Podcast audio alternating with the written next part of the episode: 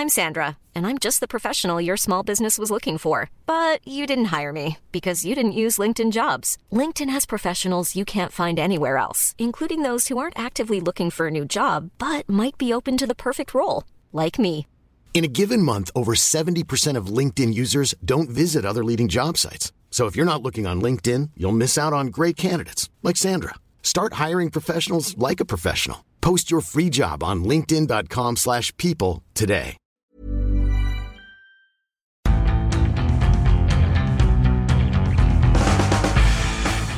Hello, hello, happy new season, and welcome one and all to the Indie Football Podcast. I am Ed Malyon, sports editor of The Independent, but I am not alone for this, episode one and our bumper season preview. No, I'm accompanied by our chief football writer, freshly returned from the European Super Cup in Skopje this week. It's Miguel Delaney. Hello, Miguel. Hello. How was the former Yugoslav Republic of Macedonia? Very, very, very warm.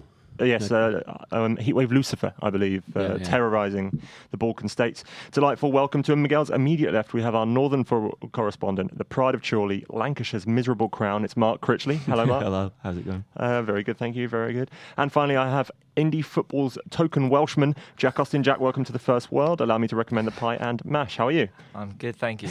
So that is the introductions out of the way. And first of all, I would like to thank everyone that listened to our pilot episode zero, which, despite going out of date very quickly due to the way the summer's transfer market has worked, was a great success. So thank you very much. Today, we do have a bumper bumper show to kick things off, including but not limited to a club by club preview of each Premier League team season, a look at the key battles at the top and bottom, and hopefully a little nostalgia as well as some listener questions. So, without further ado, Let's get things going, and we'll start off with Miguel at the top of the alphabet. It is Arsenal. Mm-hmm. A big step back for them last season, Migs, uh, finishing sixth in the end.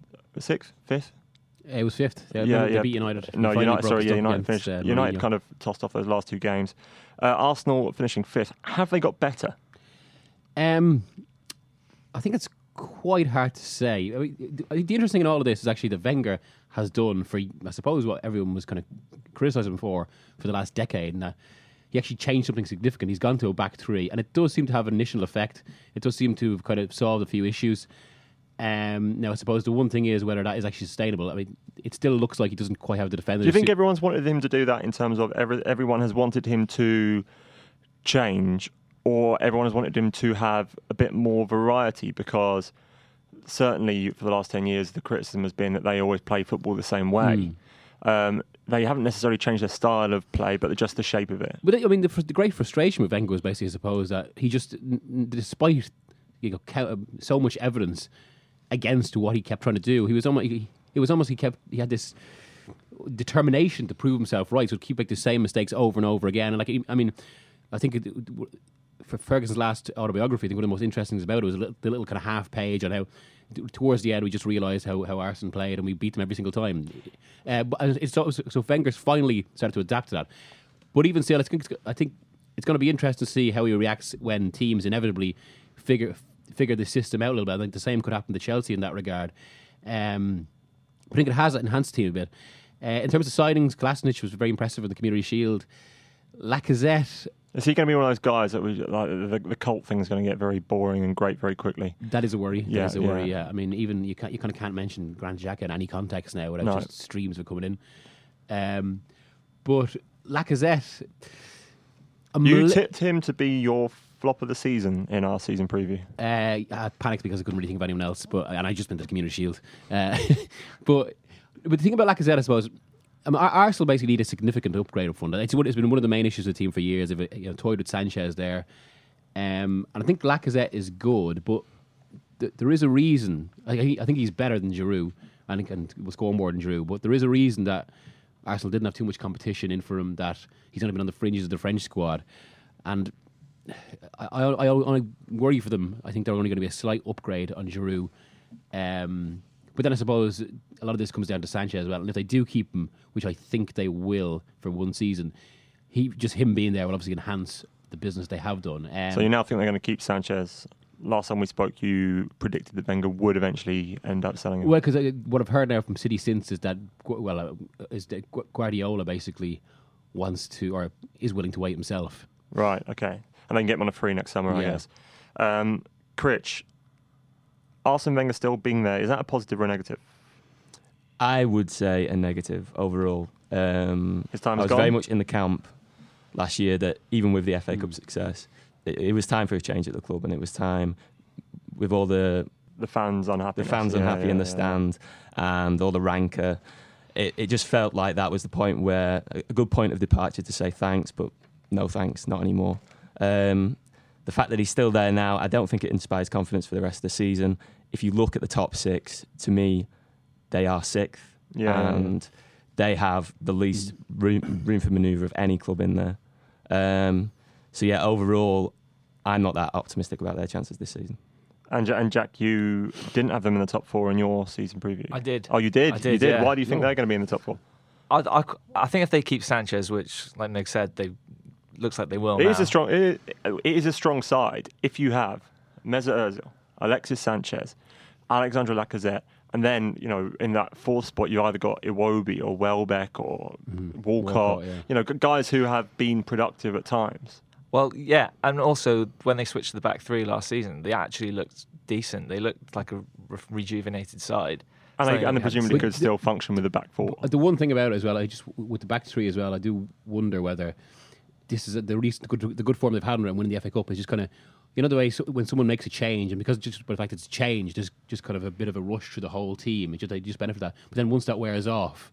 Then it kind of reverts, and that's kind of and like ultimately the main problem with Arsenal, I suppose, and just as, as Critch uh, alluded to, I suppose, it's a very quite an indulgent club. It, it doesn't really have like Wen- Wenger last decade has it, it's it's been it's allowed players to just they, they, they lack a bit of edge essentially. Yeah.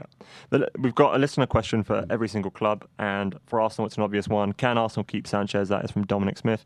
Critch, I think yes, they can. Um, I wrote about this last week uh, in relation to Keita, and I think it matches with Van Dijk as well.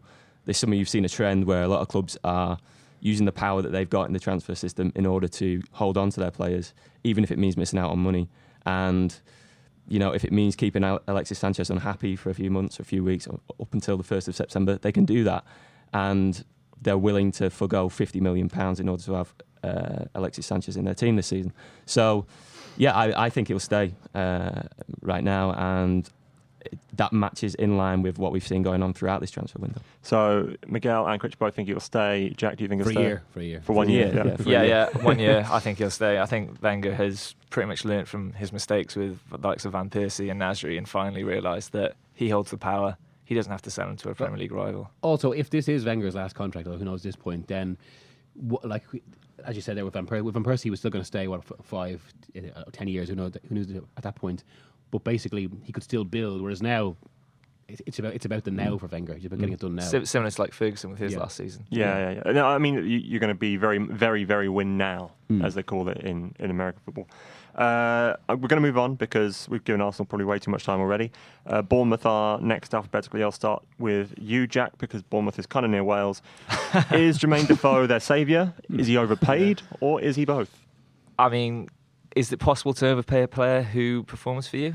I think if he keeps you in the Premier League, then you've, he's worth exactly what he's worth. Um, I think it is. A, He's 34, and they've given him a three-year contract he was the, on enormous wages. he was the Yeah. top scoring Englishman in the Premier League last season. I mean, he didn't. It wasn't enough to keep Sunderland up, but I mean, Sunderland had a lot more problems than their their main striker. Yeah, I think. yes, true. And, and he is known to be a good influence around the change room, etc., etc., which I think is important.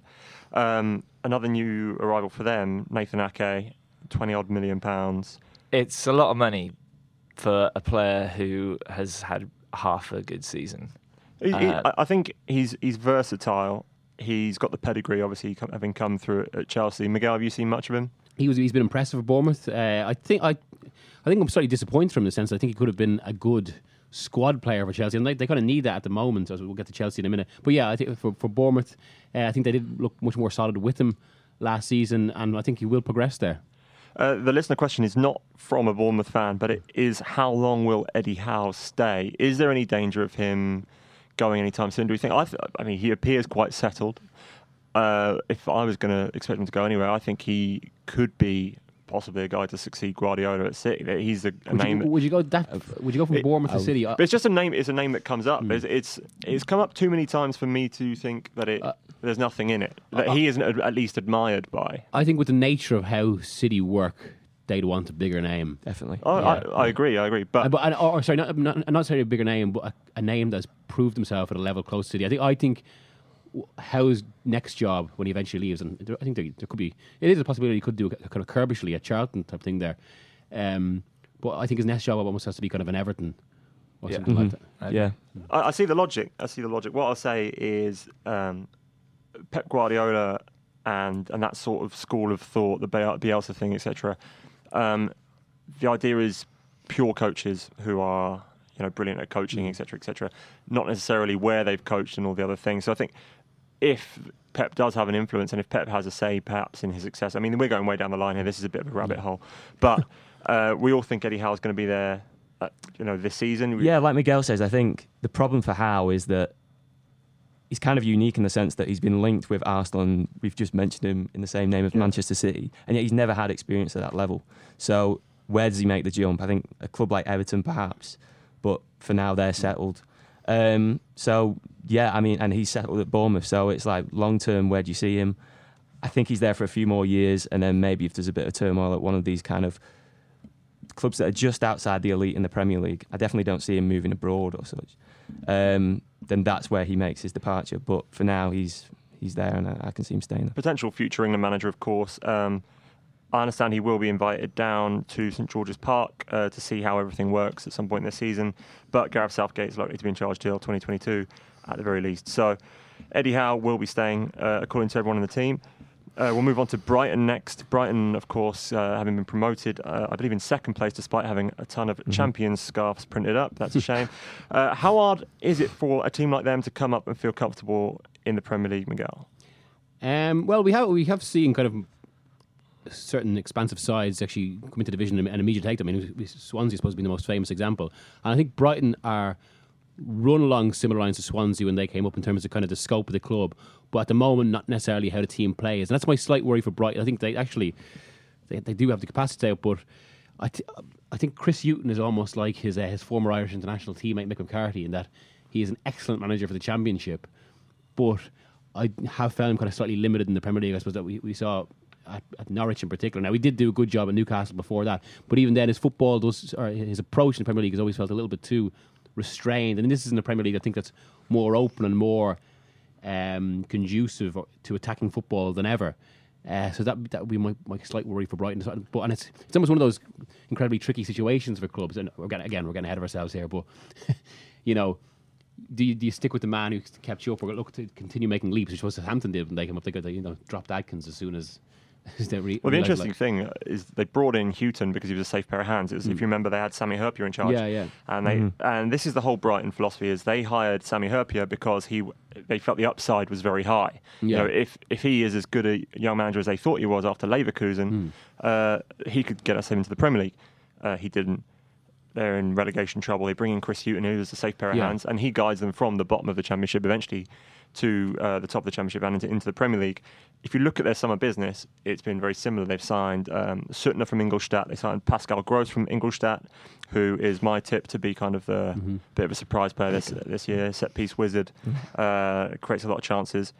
Uh, they've signed Davy Pröpper from PSV for 10 million pounds.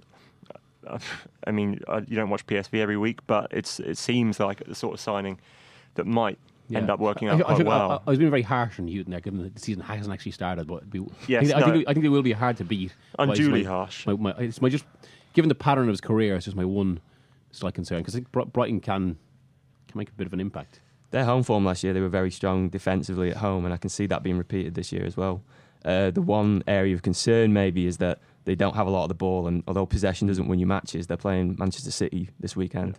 yeah, You could see, um, you know, them having like as little as like 20, 25 percent of the ball, and in games like that, unless you're really drilled defensively, then teams like City are going to eventually break through. Um, I think they're going to hover around like just above the bottom three, basically. And I tip them to stay up. I think they will stay up, but they'll always be in danger. The listener question uh, for you, Jack, is from Tom Phillips, and pretty much what we've been talking about with their transfer policy. Do you feel Brighton's under the radar approach in the transfer market will benefit them, or should they have gone for those more established Premier League, players, like the guys who have been there and have done it?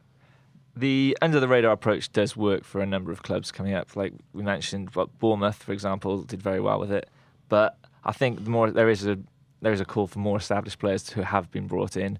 Uh, it's like what Critch said before. If you're only getting 20, 25% of possession in a game against these big clubs, you do need to take your chances. And more often than not, the players that take these chances are the more established Premier League players. And they've got Anthony Knockaert, I suppose, who's their star and the guy who they will hope to do it. The next club uh, we're going to talk about is a team that I fear for a little bit. Uh, Critch, this is your region, Mhm. uh, as, as Lancashire's favourite As son. such, Yeah. No Michael Keane, now no Andre Gray. Sean Dyche, uh, Sean Dyche uh, was keen on the Palace job. Are the key figures trying to desert a sinking ship in central Lancashire? I think to characterise Burnley as a sinking ship is a little bit unfair, even if most people have picked them to go down this season. Yes, yes. Um, because they're kind of unique in the sense of all these clubs that we're talking about at the lower end of the table. They are a very sensible club. Things have run very well there, and they got relegated They're not they were one of the most profitable clubs in world football last that, season that may well be the case. I'd because they, they had very little outgoings and made all that just stinking Premier League money, course, basically. Yeah. yeah. So I think they made, uh, I think it was something like 40 million operating profit or something Okay. ludicrous like that, which is virtually unprecedented for football clubs because they are money pits. Uh, so they're well run, they have money, but you don't expect them to go out and spend it to replace Andre Gray. Well, I mean, Andre Gray took a lot of people by surprise. I think that move, and we'll see how, what Dyche's strategy is to, to cope with that. But Si- Sign a lot of Irish players, it seems. yeah, well, that's it. At the moment, half the international, the Irish international Well, well the thing with Dyche, uh, and it's one of the, the fears that potential employers of him have had, is, is that he does look at a very narrow sphere of player to sign, and that they just happen to be the most expensive usually. Uh, do you think you know if, if you compare like if he had taken the if he had ended up getting the Palace job, not that he was offered it, would they be signing players like Jairo Riedewald from Ajax? John Walters. The, yeah, you'd be getting John Walters instead. However, John Walters, by the way, one of the cheapest and probably most valued signings of the summer. And then, no, no, uh, he's an ex- he's an excellent player, John Walters. He's right? great for great Yeah. for your team. You know, Yeah, yeah. he is that sort of established Premier League player that we were talking about. Not that Brighton would, would go for Johnny Walters, but I think he could be good for Burnley. But he's not going to replace an 18 million pound striker like Andre Gray. No, I agree. I mean, Andre Gray is a completely different player. Um, Walters is a lot more physical presence with him and Vokes up front. I mean, you don't want a lightweight centre back against the, that pair, but yeah, taking away Andre Gray, there's that extra bit of pace, that extra bit of zip, which they don't have at that front line anymore.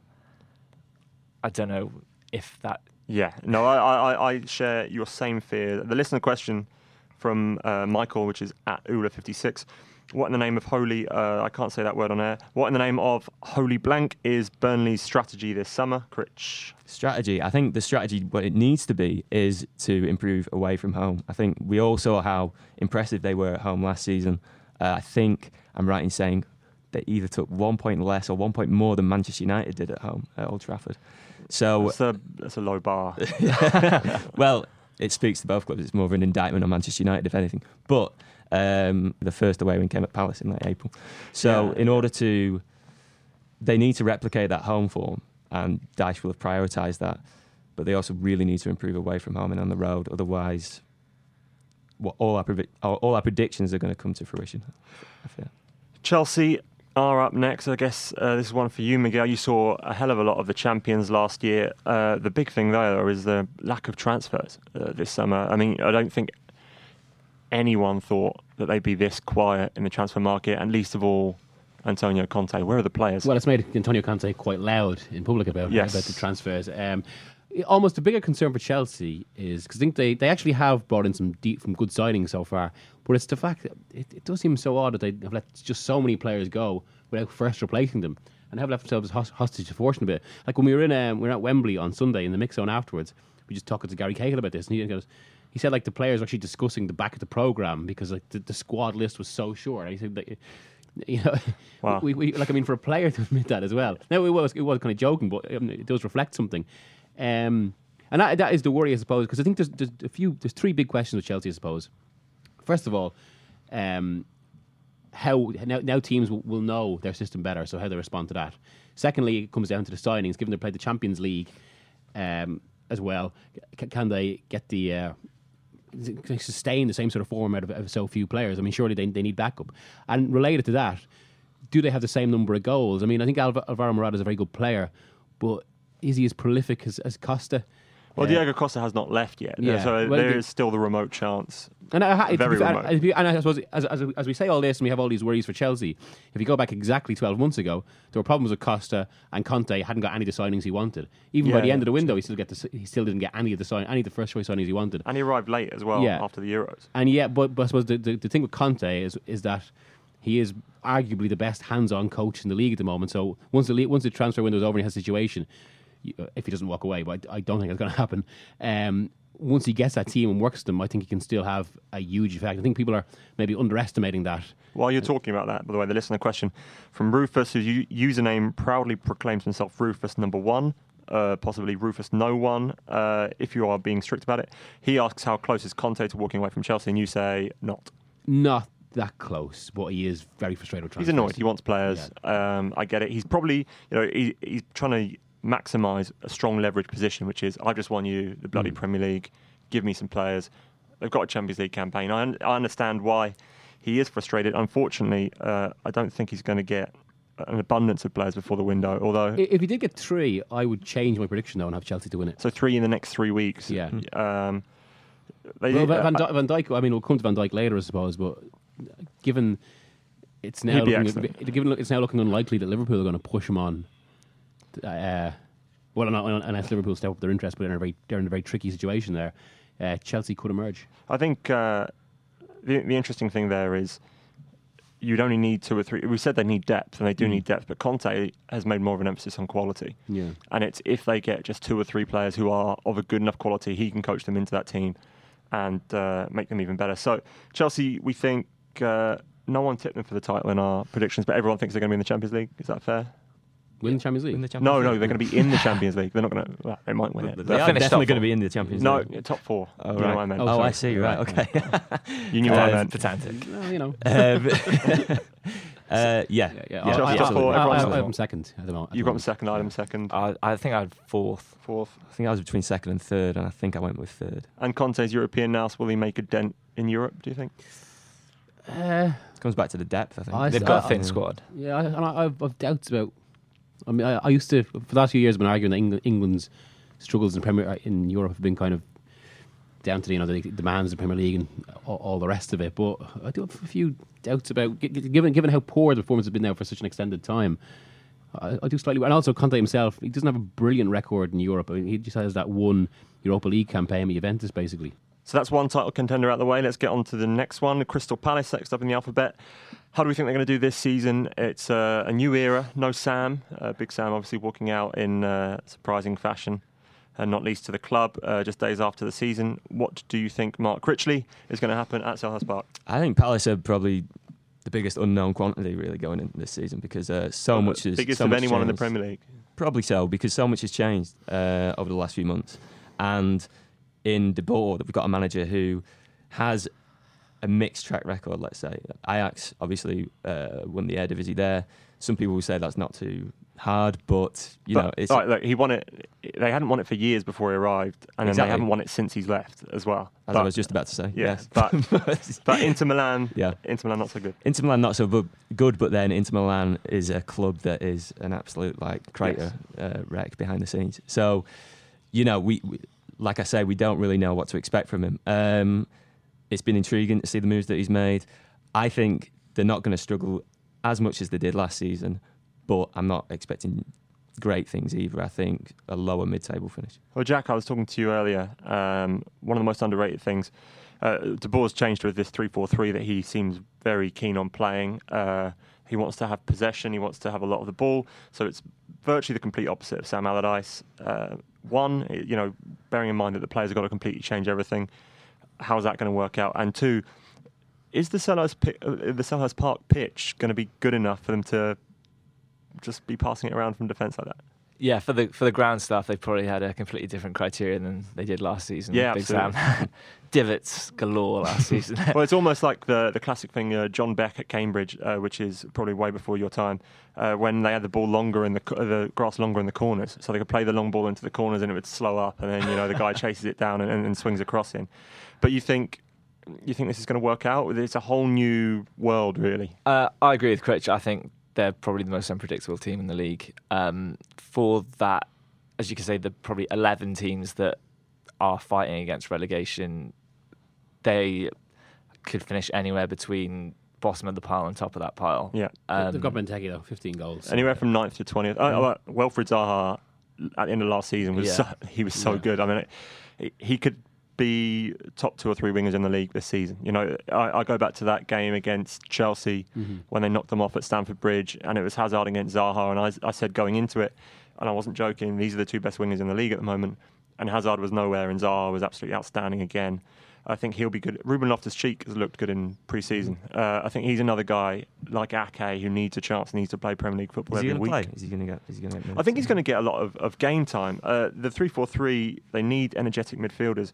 Luka Milivojevic, who was so good at the end of last season in the holding role, has been playing as a centre back in the back three. Uh, Jason Puncheon, the new club captain, I think he'll play a lot. He's one of the most underrated players, I think, in the league. Uh, but then who's alongside him? Yohan Cabaye, there's still interest from Marseille. Has he got the legs to do the up and down? Uh, I'm not sure he has. In, the 3 4 3, you need someone energetic. You know, as we saw with Chelsea and Kante, uh, I'm not sure Matic fit, fit that role so well. And Cabaye is a guy who prefers to perhaps be a little bit more static than energetic. So I think Loftus Cheek could get a lot of game time. Uh, they got him on loan. They've also got Timothy Fosu Mensah on loan, which uh, pertains to the reader's question from James, which is at JTH Readers or at J Threaders, I suppose, could be the alternative. As refreshing as it is with younger players, how risky is it for Palace to play inexperienced Timothy Fosu Mensah and Jairo Riedewald in the new look back three? Jack.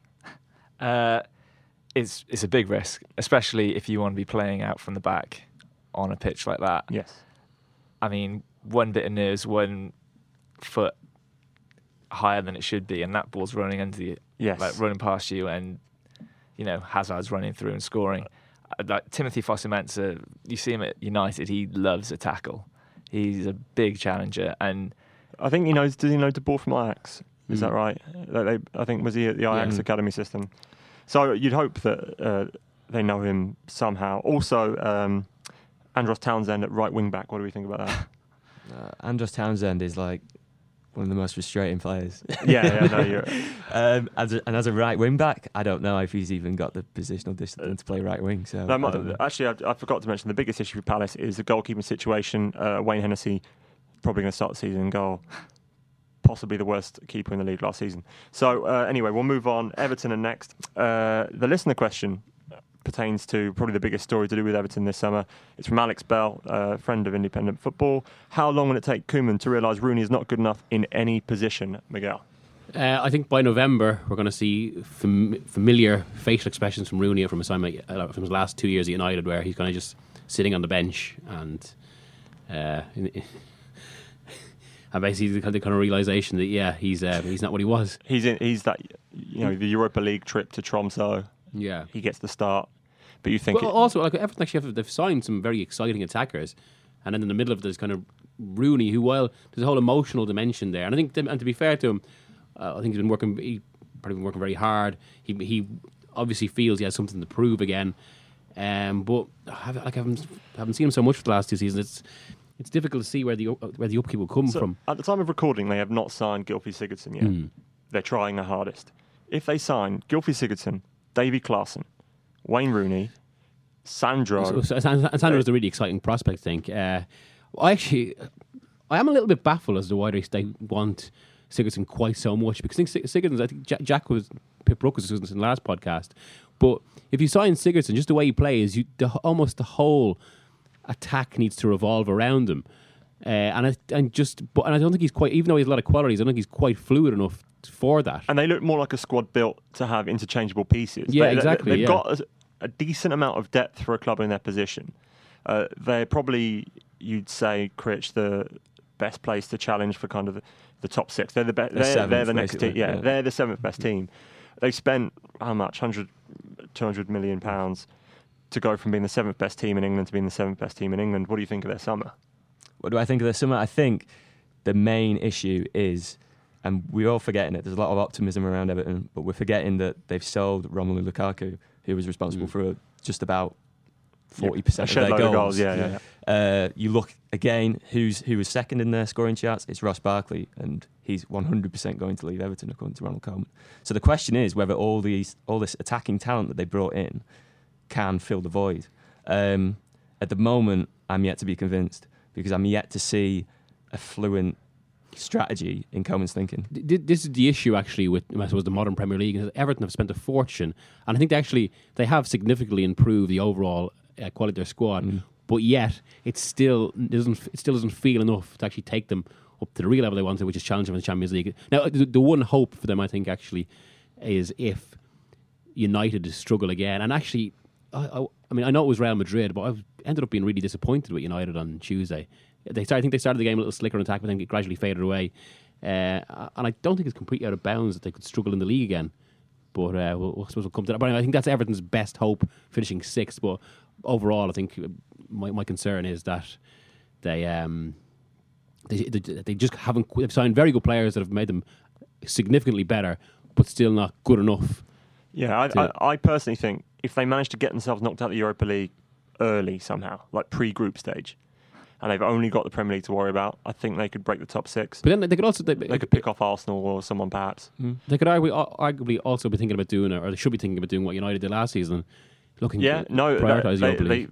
I mean, it's, a good to go Europa one League way or the squad. other. The other thing I'd say is they are one of the few teams that have got a decent amount of young kids coming through in terms of they've got Yeah. Calvert Lewin, Yeah, yeah, who could make a leap this season. They've got um, Mason Holgate.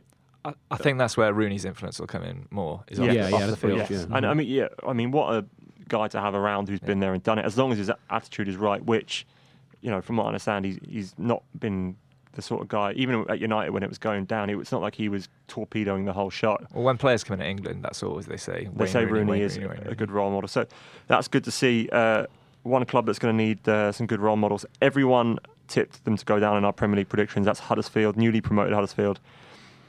Does anyone have any thoughts on Huddersfield, David Wagner, and uh, that entire show up in Yorkshire? I think uh, the problem for Huddersfield is that last season they were, at the start of the season, they were a mid-table championship side, and they greatly over-exceeded expectations. Yes. So, how they then make another big step up into the Premier League, that's the big question. And that's why most people are ranking them bottom.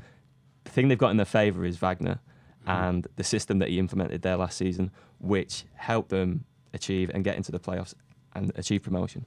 Um, is it going to be enough this time around? I'm not so certain, but do I think they're necessarily going to come bottom? Maybe not. I think they could shock a few people. I think they could take it down to the wire. But yeah, it's, it's a question of resources and it's a question of whether they really have enough to challenge. The, the one thing that strikes me with Wagner as well, having gone to the playoff final, I think the, the impression that uh, we and him will be enjoying some banter. Yes. Uh, he, he, he, he, um, he, he doesn't fit this this odd compared to the the, the style of German player and coach I grew up with because dour and serious. Like he, he's part of this new breed of this this, this wackiness, Wacky and and yeah, it, it does almost seem to infuse the football as well because uh, I suppose gi- given his education, knowing Klopp and all that, and we'll probably hear a lot of that when they eventually play each other again. But yeah, there there is a kind of uh, there's a certain joy to the way he plays as well, or to the way his teams play. Well, the, the players love him. Like, Yeah, you can see, exactly. like, that, that's the sort of team where you see that the players would run through the metaphorical wall for him. Uh, it'd be interesting to see, obviously, based on his success, how Daniel Farke does at Norwich this season. Yeah. Um, obviously, I'm sure you're very wide in on East Anglian football. Uh, Huddersfield, their big question from the readers, Elliot Hutchins, at Elliot Hutchins. How do you think Aaron Mooy will get on this season? Uh, I was going to ask you this, Miguel, but uh, yeah, you said he had a good game in the, in the playoff final. The, the interesting thing for me on, on him is it was a club record signing at the time until they broke that club record again by signing Montpellier striker Steve Mounié this summer for about 12 million pounds, um, who I'm led to believe is good, but it doesn't always work out in a team where you're not getting lots of chances and you're an expensive striker.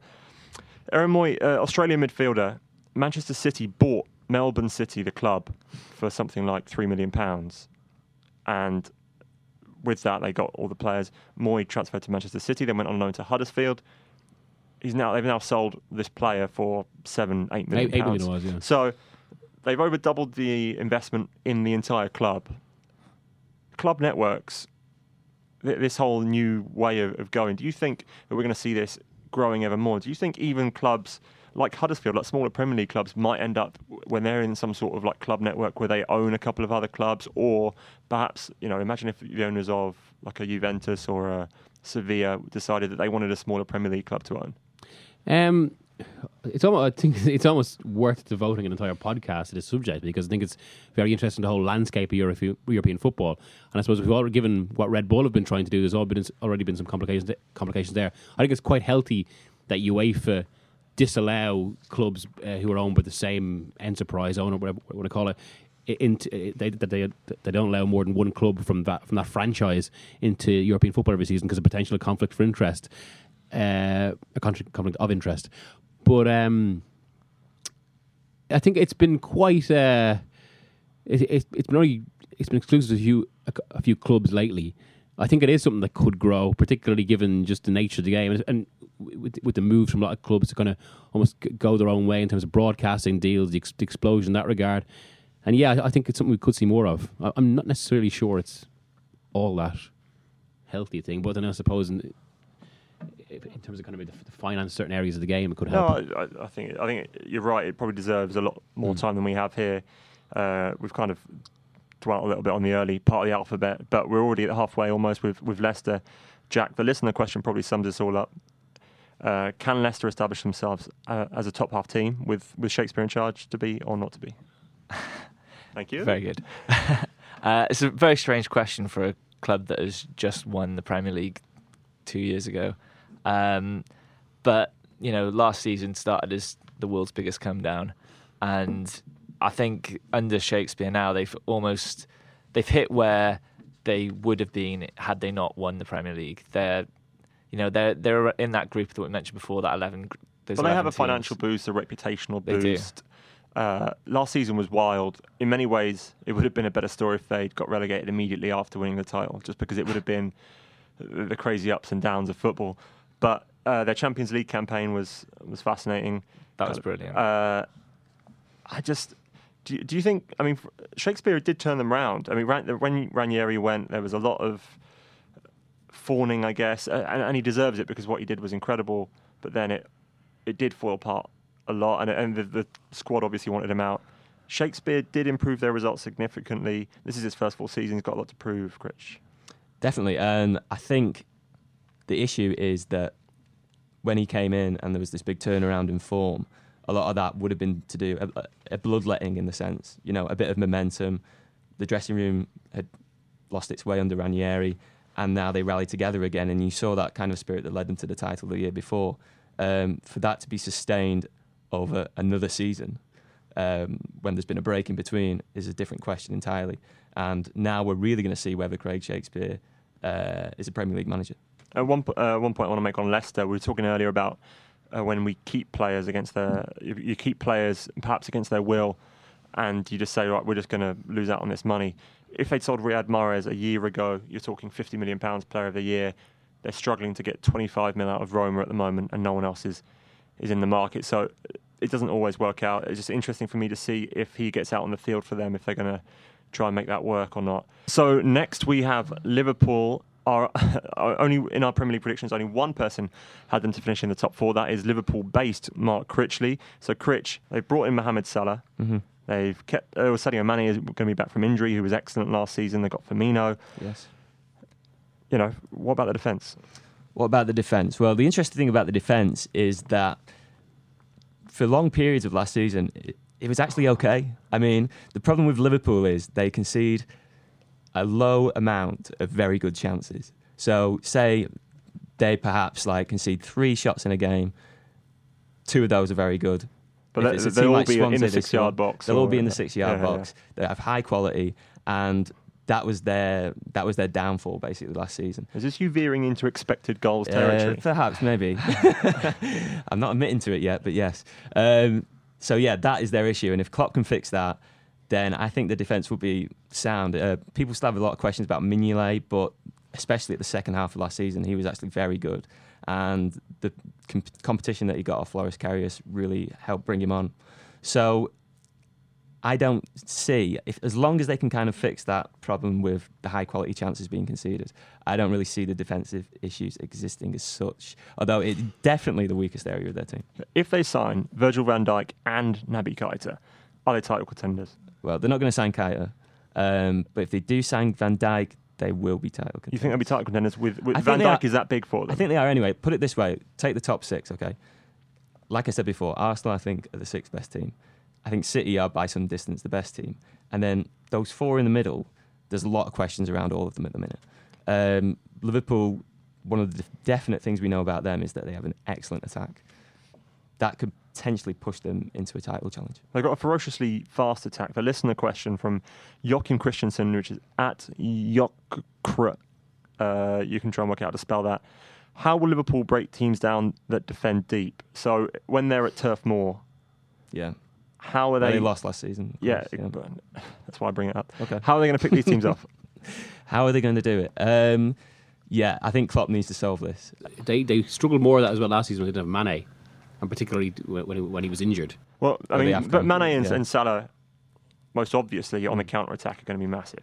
Salah is one of the best But- counter attacking but- players but even, ever even in terms seen. of sort of pace, like when when you're playing a deep team, just that sudden burst of pace in behind. to as be able to beat a man, basically Yeah. a game breaking sort of mm. sort of guy. But Coutinho now staying Jack. Uh, it was when uh, Klopp played Coutinho in centre midfield in a deep lying role against West Ham last season, and he was fantastic. It was one of the best games he'd played that season, and he tore West Ham apart. He's the sort of guy you need to pick the lock, basically. You know, he's the guy who, out of their midfielders, he can pick a pass that's going to get between. Uh, Exactly. the other guy, actually, I just want to mention, uh, Dominic Solanke. Do we think he can step up and be a, a first team player? I think he's had an impressive pre-season. I would be hesitant just yet because he hasn't got the record behind him, even at like Vitesse Arnhem. We didn't see. You think he's still goals. behind Origi in the pecking order? I think I think Origi's in trouble with Solanke there. I think Origi's position in the pecking order is threatened, definitely. But for the moment, I would say Solanke's still just a little bit behind if coming up to a par. And we'll see, especially in like League Cup games and in the Champions League maybe as well, uh, and the games, Premier League games in between Champions League weeks, just how uh, how much Solanke can offer. So we move from uh, Liverpool, who only one of us had in the top four, to Manchester City, who only one out of the 10 people in our Premier League predictions didn't have for the Premier League title. So they are a huge consensus pick. The only person that didn't pick them for the title is in this room. Uh, Jack, talk to me. Yeah, um, I'm not convinced he can keep all those stars happy. I'm not convinced that he knows his best eleven. I mean, one of Well, I think that's one of Guardiola's strengths because he, he alternates so much. But if you're if you're a player and you don't know if you're playing every week, you don't get into that sort of into the groove as you like. Well, Uh, that's, that's the modern game. Like the, the, I'm Sandra, and I'm just the professional your small business was looking for. But you didn't hire me because you didn't use LinkedIn jobs. LinkedIn has professionals you can't find anywhere else, including those who aren't actively looking for a new job but might be open to the perfect role, like me. In a given month, over 70% of LinkedIn users don't visit other leading job sites. So if you're not looking on LinkedIn, you'll miss out on great candidates like Sandra. Start hiring professionals like a professional. Post your free job on linkedin.com/people today. The days of best 11s are gone. Like it's it's all about uh, a, a, a squad that can weather changes to compete across multiple fr- fronts, and I, I think City have that now, particularly like an attack.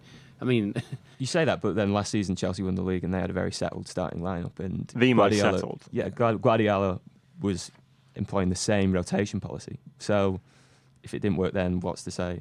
But I mean, but that, that was that was a Chelsea without Champ. But I think I mean when you're when competing on multiple fronts, which five of the six, in fact, True, well, we, we, we've got all six now in Europe. For, that's the first time that's well, that's happened what since 2014. Actually, in 2014, Liverpool weren't in Europe either. So it's kind of a more level play. You, you, no team will be able to do that now. Um, and I think City, just by the way Guardiola play, it's, it's a best for kind of. Uh, he's best suited to a rotation of attackers. I mean, So, because this is all relevant to uh, the listener question from Mark Jeffries, uh, the Daily Mirror's showbiz editor, as it happens, at Mirror Jeffers, how does Pep keep all of our players happy and on form. Jack, you're saying you can't. Uh, Miguel, you're saying that's normal. Critch, you're up there. I don't know. Maybe he plays Sergio Aguero at left wing back or something, and uh, you know they'll get minutes that way. No, Do you think Aguero will still be the starting centre forward at the end of the season, like the first choice? the I mean? starting centre forward. At the minute, it looks like he's going to try and play both him and Jesus at the same time. But I think what you saw uh, upon Jesus' arrival in January was that he's definitely one of Guardiola's favourites now. Whereas there's nobody really in the outfield apart from Kevin De Bruyne that I would say is kind of nailed on to even start at Brighton this weekend. Um, I'd say they've only got two certain starters: Who are they? uh, Ederson and De Bruyne. De Bruyne, yeah, yeah. So De Bruyne, yeah, he's the only one really there. Um, I think the they could do. I think they could do with another centre back. Uh, He definitely could, yeah. Yeah. yeah, it's just John Stones. Uh, I think he was another guy who had a, needs a big second season because he's not necessarily established himself yet. He, he still makes the odd mistake. I know that's part of how Guardiola wants him to play. Uh, Vincent Kompany hopefully will be back fit again this season. Um, Otamendi is the other. yeah, I mean, Otamendi was great at Valencia, but it's a completely different style of, of, of play now. The new fullbacks are interesting. Miguel, I think you've talked about this before. Why City's fullbacks are interesting because they're not the sort of guys like Lahm who are intelligent Yeah. and maybe could like dart into central midfield. These are very much out and out guys who are going to Yeah, hug it- the touchline. Yeah, it's not like Guardiola hasn't signed him to be that type of defender, that type of fullback that basically will can also slot into defensive midfield, which I think he, he tried a fair bit last season. This feels like he's really going, you know, 100% for So pace. do you think he's given up on on that, or it's just that? He's got so many great central creators in this team that he just wants people who are going to stay wide. and to stretch, to stretch, to stretch. Also, there was one thing about somewhere. Oh, the City have sent, spent 200 million on defenders. When, okay, yeah, nominally they have, but the way Guardiola works and the way these players play means they're not really defenders. I mean, they're they're, they're, they're, they're crucial to how they are the Agu- wide players Yeah, essentially because yeah, they're not going to play exactly. with wingers, Yeah, completely. of course. Um, but yeah, I think in that sense, well, it's going to be an extremely fast. Some, some of those games between the top six this season are going to be played at a relentless pace. I mean, this, the pace of Liverpool. I mean, two, two of the fastest games I saw last season were Chelsea, particularly the Chelsea Spurs at Stamford Bridge. Yeah. Maybe not so much the second one, but the, that, that first game, and also I think the best game was that last season was, was Chelsea City at uh, the Etihad. So, so some of these games are going to be blinding. Uh, yeah, I think City and Liverpool could have two. I mean, they should have the two best attacks in the league from what we've seen so far. Uh, going across Manchester, Manchester United. Uh, what can you say about Man United? They've had a, a huge summer, obviously, in the transfer market. Romelu Lukaku's arrived. Uh, Nemanja Matic has arrived, which seems expensive, but there is some pe- there's some justification to say it's the most important signing because it could unleash their record deal. Uh, Paul Pogba. You know, it could set him free in the midfield. What do you think, Rich? I think this is one of those things in football that we eh, we kind of go two plus two and we might equal five on it. Um, I, I want to see, I would love to see Pogba be liberated, um, and it would make sense for Matic alongside him. But I, th- I think the jury's going to be out on it for a while. Um, if you look at United last season, a lot of it was kind of a lot of it came through Pogba, um, and I expect that again. But he needs to start having a real explicit impact on games in order to deflect some of the criticism that he attracts.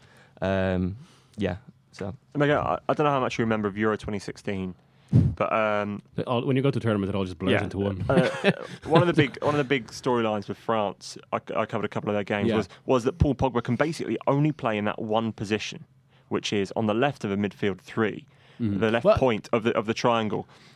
I, w- I wouldn't say that he can only play that. It's that he, he needs. That's where he- he's his best, Yeah, he needs he needs a very specific position to really bring out his many many technical. quality. I think like he's obviously got extreme talent and some, the quality of some of his deliveries. I think especially some of his crosses. I mean, they're the best Mm. I've seen since Beckham. Um, So so do you think that signing Matic will liberate him and, and make, allow him to play in that exact role where he plays best? You, you would you would hope so for, uh, for United's sake. Um, and again, I don't you don't want to read off to uh, read off one game too much, but uh, I still felt he was a little bit kind of shapeless in the uh, shapeless without giving the benefits of, of, of freedom in the game against Real Madrid. But then again, that's Super Cup against Real Madrid. It's, well, it's both against Real Madrid and an exhibition match. Um, but I do know that Mourinho has big, big plans for Pogba this season. He expects him to go up a level. He wants 15 goals from thinks he can get them. Um, and he thinks he's going to be crucial to kind of to that attack, which was obviously at times a little bit meek last season from United. Uh, oh, right, they had they had some of those games where they created an abundance of chances against teams that would sit back against them. But then in other games when they, uh, like say, you know, the, the City away game where just like they were so restrained. I think maybe he'd be better released in matches like that.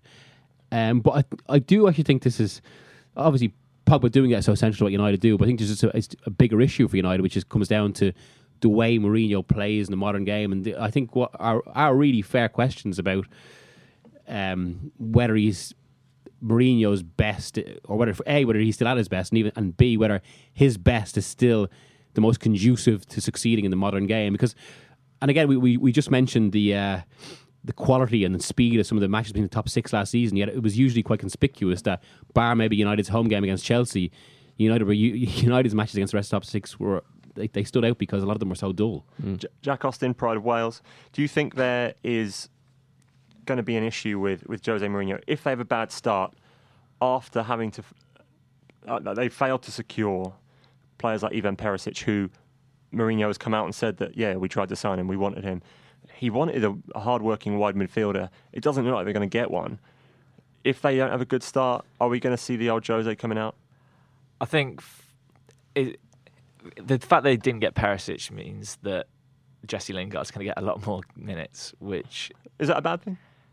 It's not as good as Perisic playing. I don't think. There's a bit. Uh, this this is what I'm getting at in terms of kind of how Mourinho plays. Ultimately, he picks so many players, and particularly attackers, based on their defensive contribution rather than attacking contribution. I mean, Martial, all right, he's he can be erratic, he can be inconsistent, but I think that that's kind of a consequence of you to an extent. But also the, of the position he's put in, um, uh, he should be a player. I think that that that thriving and kind of a little bit like Pogba, maybe just the team built towards a way that you could release his best. But yet, because Mourinho plays, places such a defensive priority in that role, it means he he won't, he won't appear too much. And it, and it, I think Mourinho's instinct in so many situations is basically to protect first. And it was also where I think a real piece in this after Tuesday's game, where if things aren't going well for United, rather than try and switch things up in terms of what they can do creatively, throw in Fellaini and put them under pressure aerially. It relates to a listener question that we've got from Thomas Shanahan uh, at Clifford0584. How can Jose get MUFC playing like a typical Jose Mourinho team, i.e., defensively compact, high energy, and quick and clinical on the counter? What what are the, the key points to getting them playing it? Because they were a bit just they were a bit stodgy last season, yeah. especially at home where they drew a lot of games. Yeah, yeah, absolutely. Um, uh, uh, to be fair, the one thing Mourinho has done well in this window, I think what he's always done well is that he's identified specific areas in team that he needs to fix, signs those players forward, and then I think he's always been very good at, particularly attack, but in, get, in getting players that he can just trust. I mean, because what, what we've recently heard throughout or the last few years of Mourinho's career, in contrast to managers like Pochettino, like Conte, is that his approach to attacking is very laissez-faire, and that's why he always he usually signs strikers who are of a certain age and a certain level of experience because he trusts them to do to, to know what to do to do it themselves. Yeah, to, to, an extent. I mean, I, I remember like yeah, um, his his attacking coaching is much more basic in that regard, whereas his his defensive coaching is much more it's much more rigorous, much more well planned. Um, but I just I still don't think he has the, the profile of that for, for United. Next up is Newcastle United, where we have probably the most specific listener question of the day. So we're going to lead off with that. Christopher at Yukon83 asks Has Benitez abandoned the Gerrard slash Hamsik number 10 type player slash role for a more dynamic player? I can only assume he means midfield dynamo Jonjo Shelvey, Mark. I thought he might mean Ayoze Perez. Oh, yeah, Ayoze Perez. I but, what, what do you think of Newcastle's team? What do you think of their chances this season?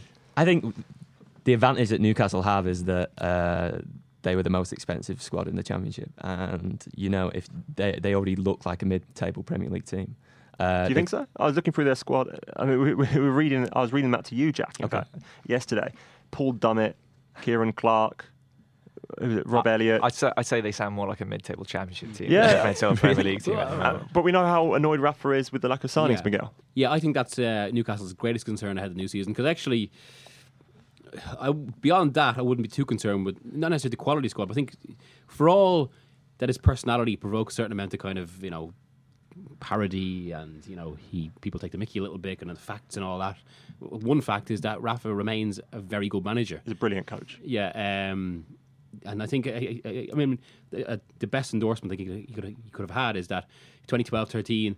Um, Alex Ferguson, who you know they weren't exactly the best friends, but I remember he turned around towards the end of that season. He goes, he's done a very good job at Chelsea. You can't deny that. And he, and even though that's one of his jobs where people still debate, oh, you know, eh, how, how good it was, but I think he's he's very he's better than a safe pair of hands.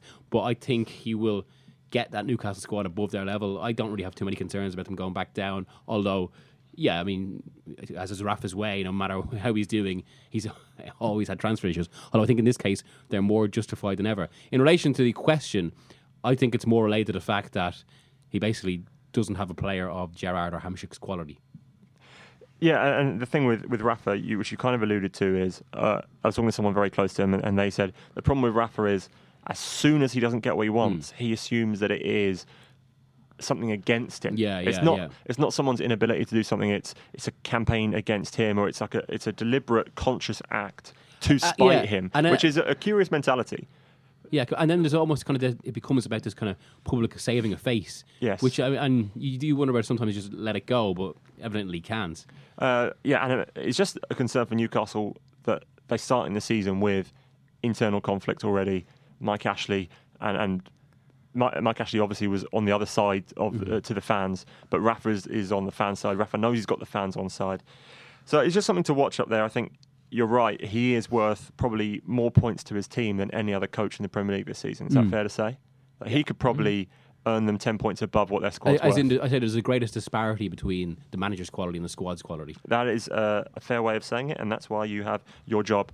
Uh, next up are Southampton. Uh, again, the listener question is the most important one. That's from at Sam Dobson1. I believe his name is Sam.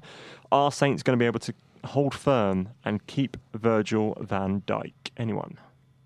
I'll go because I wrote a piece this week saying who has the upper hand, and I concluded that it was Southampton because go on because the ball's in their court essentially now. Um, like I said before, we've seen this summer there's a trend of clubs being able to hold on to their players, uh, and they're willing to do it. Van Dijk's on a contract that only expires in uh, 2022, uh, and if Southampton don't want to sell, they don't have to. They're we've heard reportedly they're allowed, uh, they're willing to let him sit in the stands and basically rot. It's a World Cup year. All these factors mean that Van Dijk sooner or later may have to play and may have to back down. Um, so if Southampton hold their nerve potentially, does that necessarily mean I see him there in September? I don't know. They could still be convinced if you're bidding 60 upwards towards 70 million pounds. Mauricio Pochettino uh, is not their manager. Mauricio Pellegrino is their manager. I'm going to confuse those all season. Mauricio Pellegrino did well with Alaves last year. They got to the Copa del Rey final. Uh, they finished uh, ninth in the La Liga, if I remember correctly. You know, he's a young, talented Argentine coach. Argentina producing a lot of good coaches right now. Uh, what do you think he's going to bring to them, and, and how bad was Claude Puel? I mean, that sounds pretty familiar, doesn't it? A young Argentine coach yes, on yes, the south yes. coast, and I did went pretty well last time. Um, with Puel, I think when he came, it was one of those where he never coached outside of France, and when he came to England, there was a lot of you know how is he going to do, and he didn't do too badly in the end. But Southampton now do need to make that step up, and they need to be almost like on the same mission like Everton to be. Do you think it's fair to say that was a club that was taking kind of a, a forward step every season, and with Puel? They might not have gone backwards, but they, they stood just still. Stay still. Yeah. Uh, tinkering with formations. Uh, I thought his team was boring, uh, so I'm not distraught to see the back. Pellegrino, Alaves didn't they, they? didn't score many goals, though, did they? No, he's not an exciting. Uh, he is a, a Benitez disciple. Yeah. You know, he, he knows Rafa from Liverpool and Valencia, and he likes that style of football. So don't expect to see Southampton scoring lots of goals, but if they're defensively solid and nick games 1 0, then they're going to be sailing up the table. Um, a team which I think could be sailing down the table, uh, Stoke. They had a sneaky, awful spring. Uh, they lost. they lost a lot of games. They lost a lot of games. Mark Hughes is the favourite uh, to be the first manager to leave his post this season. They've got a curious squad. Um, they've got. They're trying to strengthen the defence. They're trying to sign Bruno Martins Indi. That's a deal they completely botched this summer. Uh, they've got Kurt Zouma on loan. They're trying to sign Ryan Shawcross to a new deal. That would be a solid defence, I, I, think. They brought in uh, brought Bojan back from from Mainz on loan. Marko Arnautovic has gone for twenty odd, odd million pounds. It's a weird team this, but Darren Fletcher could be one of the best free transfers we think this summer, Critch.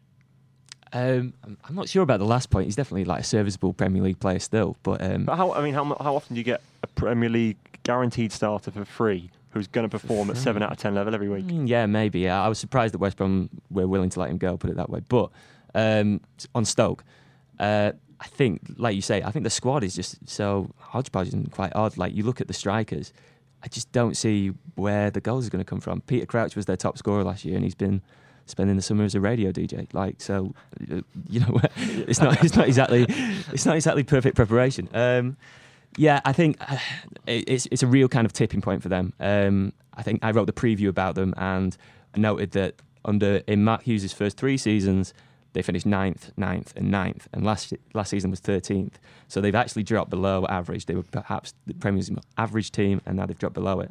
Um, the fans are getting a bit tired. They want to see improvement. Like you say, if they don't get off to a good start, then I don't fancy if, uh, Mark Hughes' chances of staying in the job. Which, uh, which leads to the listener question for Miguel. How long does Sparky have from at West Stokey? Um, I mean, I had heard up up until I suppose a few months ago that Stoke were enjoyed the kind of pro- more progressive nature of his football. That they felt he was very in tune with the club, but so I think that's fairly that's results resistant to a degree, unless they start the season badly and well actually not start season badly because to be fair they've had this a few times under under Hughes. I mean one of the issues at Stoke is that they've almost had half seasons a lot of the time. And this isn't the first time it, it, this has happened. And I think, I think it was two seasons ago where they started the league very badly but then gradually stabilised and began to play some great football. Um, so I think they will be fairly relaxed. But if that if this extends and becomes an issue onto November December then I think that's when it could get tricky for Hughes The guy to watch, uh, guy I wrote about the other day, Ramadan Sobhi, young Egyptian winger, who probably went under the radar. But if he has a big game on TV this season, I think everyone will be talking about him because he's a very talented young man. Next up, Swansea. Uh, we'll go to the resident Welshman. Uh, how do you feel about? Oh, I know how you feel about Swansea uh, as a Cardiff fan, but what do you think for Swansea this season? Uh, I think they are in trouble. I think last season's performances showed that they they're sta- they they're holding off relegation. Whether it will happen this season, But Paul or not. Clement did turn them round. he did. after uh, actually last season was sneaky disastrous. If you think about uh, the Bob Bradley experiment, uh, Francesco Guidolin, if you can remember him, was Yeah, their manager at the start of last season. But Clement did turn things round. Yeah, I mean, whether that is the case of a new manager just bringing in a new bit of life, or whether he is actually a long-term option for them. Is he a good manager or is he just a good coach? I think that's what he needs to prove this season. Um, I think I think they'll stay up just, but a lot rides on whether they can keep their best players. Obviously, Sigurdsson looks like he's going to go. Uh, Llorente was linked with well Chelsea, Chelsea, yes. of all places, but it looks like he's probably going to stay now. A lot of rides on his goals from last season. Whether he can replicate those will have a big say in whether they stay up or not. The listener question comes from uh, Miguel's friends, the analytics community. Is Daniel Altman's recruitment turning this club around? Daniel Altman, if you didn't know, is a guy hired by the American owners of, of Swansea to oversee recruitment. He's uh, led a, a stats based recruitment program, which has included the signings of Roque Mesa for 11 million pounds from Las Palmas, who is an excellent defensive midfielder. They've also signed a couple of other guys I can't remember. also he was one of the less abrasive members of the uh, analyst community when he Yeah, was no, but, on- but uh, they, I Here we think go. I think they've signed Nothing well. against analytics. I think they've signed well. This will be fun. Um, I think they've signed well. They've got a good coach. yeah They they don't suffer when, when they go through bad streaks of form. They don't. They're not under the same media glare. I think Mm. as if West Ham, for example, went under that same form, that they would have that highlighted quite aggressively by uh, the lo- local media in London and, and such like. Swansea do go under the radar slightly. Do you think if you know they have recruited well this summer, Critch, then they could easily just return to be that you know the example club as they were probably for the last three four years? the, the example club. Um, I, I think there's still a little bit w- uh, way off that level. To be an example club, you're looking at someone like Southampton, for example, Okay. who um, Well, you know, are challenging. Not to cut across you, but I think that's Yeah, quite, that, that's really relevant to Ed's point about how uh, other clubs this would have been more scrutinised. But basically, I, mean, I think it was true for, for a while. Swansea were kind of they had a very very defined football model, very defined philosophy, and they kind of departed from that over the last few years. And not not much was made of that. I don't think. Um, but, uh, there is, I think it also happens with Bournemouth, and and purely from uh, my job logistical point of view, it is because Bournemouth is one of the you know is where people don't have they don't tend to have reporters based. The national newspapers don't tend to have guys based down there. So you see them when they're on TV. That's a lot of people's consciousness about Bournemouth comes from when they're live games on TV. Whereas there are other clubs who might not be live on TV, but you will hear regularly about in the news cycle. And I think Swansea and Bournemouth fall into that that ca- and, and perhaps Stoke as well because it's like I said, Stoke's run of form in the spring last year was dreadful. And if that was at a club with a probably a bigger media glare, then we would have heard a lot more about it. So we think Swansea, we think Swansea could be okay. Uh, next is Tottenham. Everyone in this room tipped Harry Kane to be the top Premier League goal scorer, except me. I went for Gabriel Jesus. Uh, Spurs haven't really been that busy. Miguel, how do you feel about Mauricio Pochettino's squad going into this new season? Um, if you can keep it together and happy, I actually think they could go in for another title challenge. Do you think because they're title contenders? Uh, because I think, yeah, I think the, the, the, the set quality is there. Um, I think they've got the scope to grow even more. I think maybe they have, um, they maybe do require a little bit more, something different in attack. I think in some of their moments of difficulty last season, particularly like the October run, maybe towards the end in some of the, some of the games, or, or actually the FA Cup semi final against Chelsea. uh, Some, sometimes with Spurs, when they're dominating, and especially it becomes especially conspicuous when Kane isn't there because the runs he makes. But it feels like they're just kind of, in a kind of a blunt way, they're just going to batter a team down. But there's not much nuance. So if a, if a, if if a team gets comfortable in kind of standing up against them, which you've seen from West Brom, they can be a little easier to resist. Like they, they think they could do, which someone to come on that offers a little bit more creativity. Um, so that's maybe one issue I've got. But but two concerns I would have: a, um, th- their home form was so central to that title challenge last season in the sense that because of the aura around White Hart Lane, it almost just gave them that extra boost. And while I, th- I think some of the Wembley stuff is overplayed, what is legitimate w- will be that they won't be able to rec- they just won't be able to recreate the vibe that they had at White Hart Lane last year. So that would be, a, I think, a drop in points there. To, so they need to kind of make that up away from home. Um, and secondly, this growing issue where a lot of the players are justifi- justifiably aggrieved the fact they could be making a lot more money elsewhere. I mean, it, it is it is amazing that you know mid-table clubs are paying more to some of their players than some of Spurs' real difference makers. And Danny, it- it Danny Rose, you're saying uh, it was probably the best left back in the league last season, and he earns the same as, as Connor Wickham. yeah. Uh, Uh, and that's that's testament to Mauricio Pochettino in the sense that he's managed to actually stave this issue off for so long. But it does feel like it's coming to a little bit of an impasse. And uh, the, the listener question we have if Spurs sign Ross Barkley, Balde Keita, and a right back with two legs and a pulse, would this be a successful window? That's from uh, at Spurs underscore report. Broadly speaking, they haven't signed many p- players. We think they could sign up to three before the end of the window, you think? Yeah. Barkley, Barkley can be exactly what I was talking about there, and it's someone that gives you something a little bit different in those games where suddenly they're battering down the door to with nothing opening. They want a wide forward for sure. They, Yeah. they looked at Zaha at the start of the summer. Keita Balde from Lazio would be interesting. They do need a right back, as we discussed. But if they get those those guys, you think they're title challengers Mm. for sure. How are they going to do in Europe?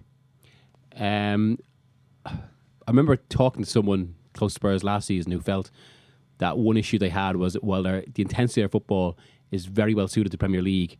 They one of the one of the reasons why they were bad at Wembley uh, in Europe, and one of the reasons why they struggled in Europe was basically that intensity um, doesn't work so well against European sides, where they could do it maybe a little bit, standing off a little more, a little bit more patience.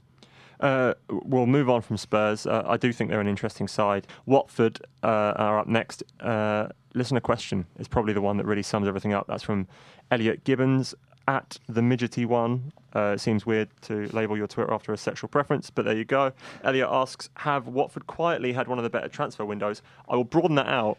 Have they had one of the better summers because they were very quick to secure Marco Silva, who was one of the most wanted managers at, at the very, very start of the summer. In fact, the very end of last season. They've bought Nathaniel Chalobah on the cheap. They've bought Will Hughes on the cheap. They've got Andre Gray, cheap-ish. What do we think of Watford? Um, I I tipped Watford to go down last season, and then got a message in April from somebody saying, "Could I tip them to go down again?" Because obviously they were staying up. Uh, so I didn't this year. So you're probably going down. Um, but yeah, so Watford, uh, I like some of the signings, and I definitely like the Silva appointment. What's key, I think, is Silva's reputation uh, was basically built on that time at Hull, and he spent a lot of money in January. Um, the signings this summer, Ch- Chalobah and Hughes, like you say, relatively cheap. I think it's good. Gray, they needed a striker, but for 18 million pounds, he's he's still a little too erratic, and he wasn't. You know, he wasn't firing on all cylinders at Burnley last season. Certainly, I, I think Vokes actually finished as their top scorer. So, um, so uh, it should be enough to see them not be one of the worst three teams in the league. But and Silva's appointment uh, will help with that. But I don't see great things for them. West Bromwich Albion uh, next. The listener question from at Jake Gibbo, Jack. Why are West Brom? Why are West Brom? No, I, I, Insulting I- question, it- really. it's, uh, no, uh, it's obviously a, a joke to uh, all our, our baggies out there. I think uh, Tony Pulis is arguably one of the best managers in the Premier League in terms of what he does every season. But after 40 points last year, their fall off was unbelievable. Do they have the stomach or ambition to kick on from that this year? Well, I think if you remember when Leicester won the league, everyone was saying that is what a Tony Pulis team should be aspiring to do because Leicester hit that 40 point mark and then they kicked on and then they reached Champions League and then they kicked on. Whereas West Brom hit that 40 point mark and they stop. They think we're safe, job done for the season. I mean, where's the goal? Where's the end goal? Is if just staying in the Premier League is their end goal, then fair Well, enough. Financially, uh, uh, that is enough these days. And I suppose for a club that you know who have nicknamed Boing Boing from how much they've gone up and down in the past, then yeah, Premier League stability is not something to be sneered at. They want to sign uh, Troy Deeney to strengthen Mm. that attack. They've already got Salomon Rondon. I guess the question, uh, Miguel, is do you think uh, he's good enough if they only go into the season with Rondon as their main man up front? Well, I suppose mm, I think it will be a problem for them, especially because the way Pulis plays.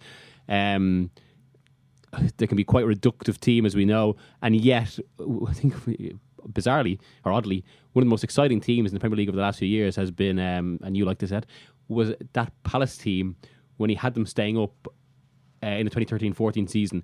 So, so some of those games, because of the type of player he had, he knew how to use those fast swingers in the break. Yeah. And particularly that game, that famous game against Liverpool, the three all, when they're actually often exhilarating.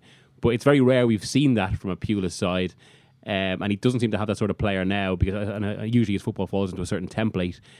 Um, yeah, and I think that, that that could be an issue. But I mean, we were saying about the that some West West Brom fans could be offended by the question of why is West Brom. But I think there is a, a bit of a growing disenchantment there about about the way Pulis manages and what he's made the team become. Because it, in in this era of the Premier League, where it's all about kind of the the assertiveness that money can give you and kind of teams playing more expansive football, it does feel a bit deadening to just you know accept your place. In my experience, that is the Pulis experience. Yeah. That, that I think, apart from Stoke, where he took the club into the Premier League, Mm. every team eventually gets to the point where they are like, what Yeah. happens next? Because the whole reason everyone likes transfers and the whole reason everyone supports their team over It's imagination. long term Wh- is, what is possible. what could yeah exactly that What Mm. is possible what could we become the reason Leicester's story was so great is because they broke down the walls of what they thought was Yeah. possible with Tony Pulis those walls are not only built but they're coming towards you and they're stood on top of you say, and- and West Brom almost define a deeper question for the Premier League that also kind of, um, I suppose, Leicester brought into perspective. But think about everyone goes on about Leicester being an example. The sad thing is, I think Leicester are essentially the exception that proved the rule. And the reason it, that was so special was because it's so it's close to impossible to replicate. uh, we're Uh, they're not an example at all. I don't think actually. They just uh, we- we're going from one West uh, to the other. This is West Ham, uh, the final club. We're finally there, Jack. The listener question, I guess, is the best way to kick this off. Uh, one of the funny ones we had is West Ham's transfer policy dictated by a child playing Football Manager to 2011. It's a very, very good and point. why? Why do they ask that? Do you think?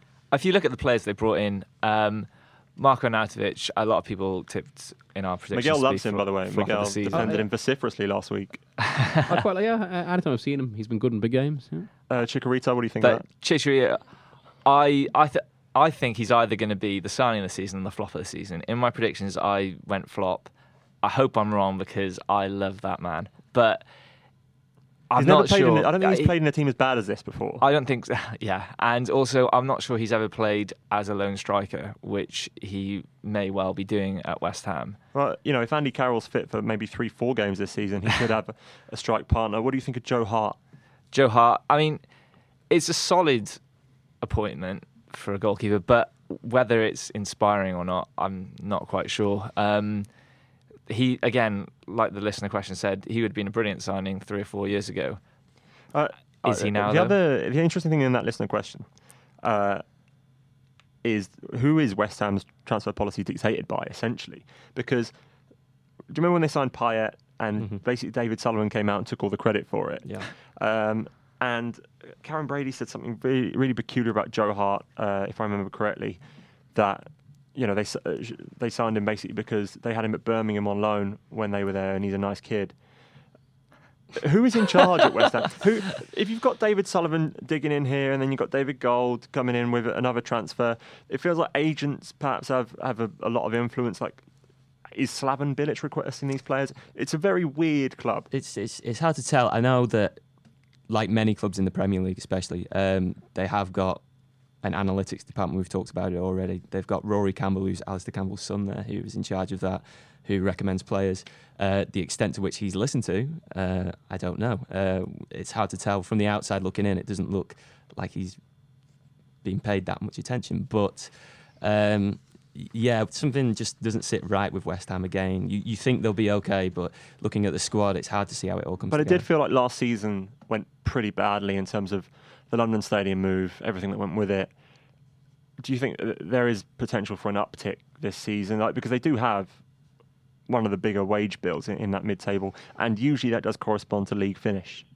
True. Um, I think there is potential for an uptick, definitely, but it, it- it's just where's it going? Where's it going to come from? Um, like I said, there's no kind of fluent idea throughout the team at the moment, and uh, it looks like there was a there was a point last season I did their game, uh, their defeat at Arsenal uh, in I think it was about early April, and after that game, it it looked like they were about to be dragged into the relegation race. Now I'm not saying that's going to happen this season, but there will be those moments here and there where you think, what's the idea here? Where's it going?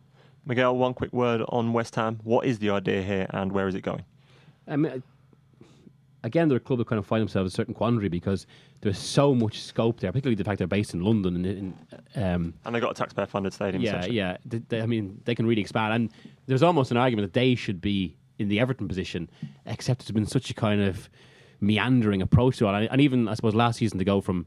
They, they were the Everton of 2015-16 when they had Payet and that. Yeah. To go to the kind of the chaos of last season, um, I I think this actually happens a lot with Bilic, and I quite like him as a man as a as a man. I think, and he's got a lot of qualities as a manager. But you see it at so many of his of teams he's met, particularly Croatia, which there's his initial impact is disproportionately good, and then it just almost disproportionately falls as well. Um, I mean, Croatia went from being kind of a team tipped year 2008 to then they had a calamitous 2010 uh, campaign when England absolutely hammered them. And you- you've seen the exact same now at West Ham, where they've gone from such an impressive side to one that was kind of so so beatable last season. And I think that uh, my fear is that they won't get much better until Bilic goes. So yeah, that is all 20 teams previewed. Uh, that was a little bit longer than expected, but we are going to go ahead anyway and do our, our nostalgia section. As you uh, keep listening, you'll notice that a couple of these sections at the end of the podcast keep popping up, and uh, today's one is prompted by a question from Miguel himself, which was. Uh, after 25 years of the Premier League, which was the greatest season? And Miguel, you're going to go early 90s, I guess, knowing you. Uh, let me guess, 94, 95?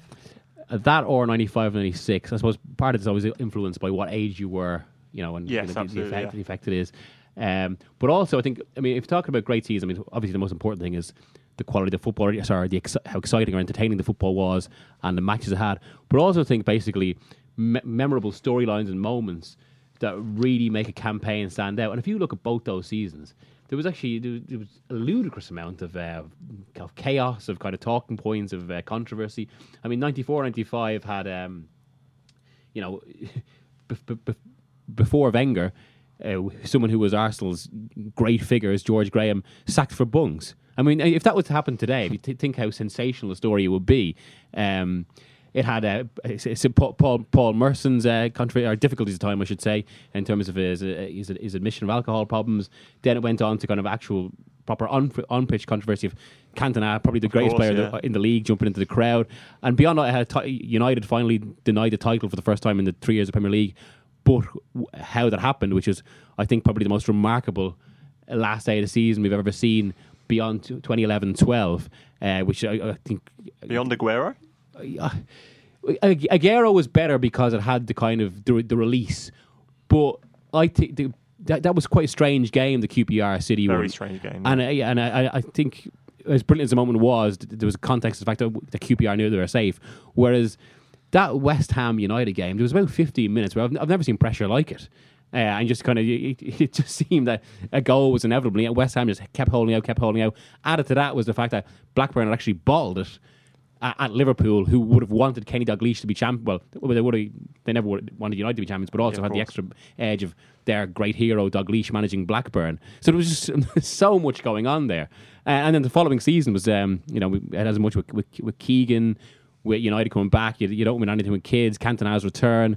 I mean, I haven't I haven't seen too much to match that in recent Premier League history, bar 2011-12, I would say. How recent have you gone, Jack Austin? Uh, I've gone for the 2002-2003 season, mainly because it was the end of an era. It was the the last two horse title race.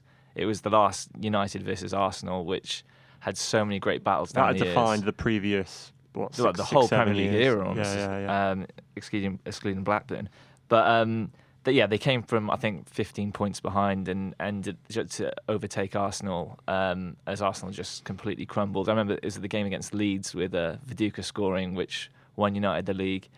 Um, like all those memories from that, I just thought that was that summed up. I'd say the first half of the whole Premier League was that. a vintage era as well. I mean, It was. Thierry Henry at that stage. Well, it's the Henry against Van Nistelrooy for the Golden Boot every season, and that was great. And also, it was the a billion pound goal with um, Jesper Gronkjaer. Um, Yes. Oh, God. I mean, I mean, a goal that changed. well, it changed the, whole course of Premier League. Yeah, That was absolutely. arguably one of the most important goals in Premier League history. And they say Abramovich would have tried to take over at Liverpool. Exactly. uh, had Liverpool won that game.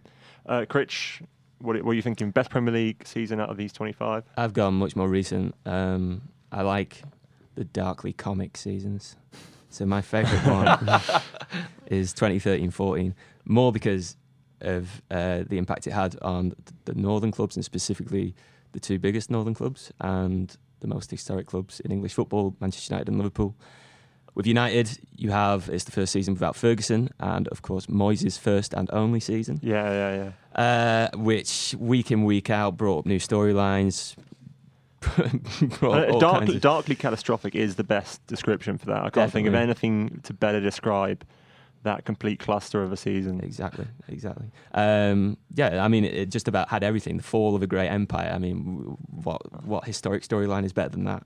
Um, but also, you had Liverpool at the same time, and you know, a lot of Liverpool fans look back fondly on that. But it comes at the end with uh, Gerrard's slip and then Crystanbul, and in a sense, that's a season that both those clubs are still trying to recover from. You have United, you know, they still haven't yet really found their way to the top uh, post Ferguson, and that season for Liverpool has become um, something to look back on, but there's yet to be repeated.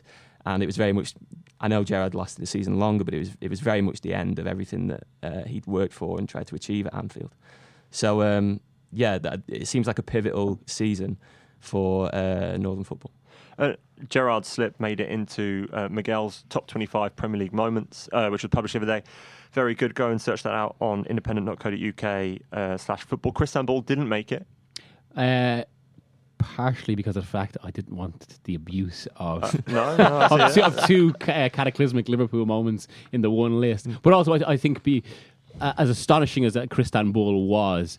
In terms of, I mean, that that that, that list was really about kind of uh, the historical impact Yeah. and how me, how meaningful the moments were in a in a wider setting. And with that title race, ultimately, it was really kind of gone with that Gerrard slip. With the kind of Crystanbul was just a kind of I did. mm, I did love. insult. I did love that uh, that season. That game in particular. When you're talking about Pulis earlier on, I've never felt such momentum at a game, such inevitability as Yeah, when Palace yeah. scored the first goal. Yeah, When Palace scored the first goal, uh, I was at Selhurst and I was absolutely positive. I, in fact, I thought Palace were going to win it because the whole uh, Liverpool just crumbled. It was like a, a mental but very visible Yeah. capitulation. Uh, It, it was it, was- to a certain degree in terms of the visible effects of psychology in football. The, the, the only other match I've seen as close to that was uh, Paris Saint Germain against Barca. Yes, yeah. Um, of course, you were at that last year, weren't you? Mm. That, that sort of impact where one goal happens and, and you can see the defending team know that they are in so much trouble. They know that the end, the, the final whistle cannot come soon enough. Um, for what it's worth, I probably would have gone with the same uh, as Critch. I think that was brilliant. I do think the the Aguero season, just because it has such by far the best moment that's ever happened in the Premier League. Uh, where I'm not a Manchester City fan, I was watching that with my friends, n- none of whom were Manchester City fans, and we were all on our feet going ballistic because it was just one of the great pure football moments. Uh, so thank you for your thoughts on that. Uh, if you've got any good nostalgia questions, please uh, get in touch with them. If you leave a review on iTunes and, and type your question in there, we will be sure to find them. So that, I guess, is all of it for today. So thank you so much for listening. We really appreciate that. Uh, we know there are a lot of podcasts out there, so committing your valuable time to us is is great. And if you have 30 seconds more, then just make sure you subscribe to the podcast so you get it fresh and hot out the oven as soon as it's done every week. Uh, we'll be recording the next one on Monday, and I promise you it will not be as long as this. So if you really like us, then please hit us up with the reviews on iTunes, which really just helps us uh, because more people discover us. It's obviously great. It helps make the podcast better. But without further ado, I must thank uh, Miguel Delaney. Thank you. Mark Critchley, Thanks. and Jack Austin, producer Matt Murphy, and our friends at Acast for their time today. I'll see you next time. I've been Ed Malyon. Goodbye.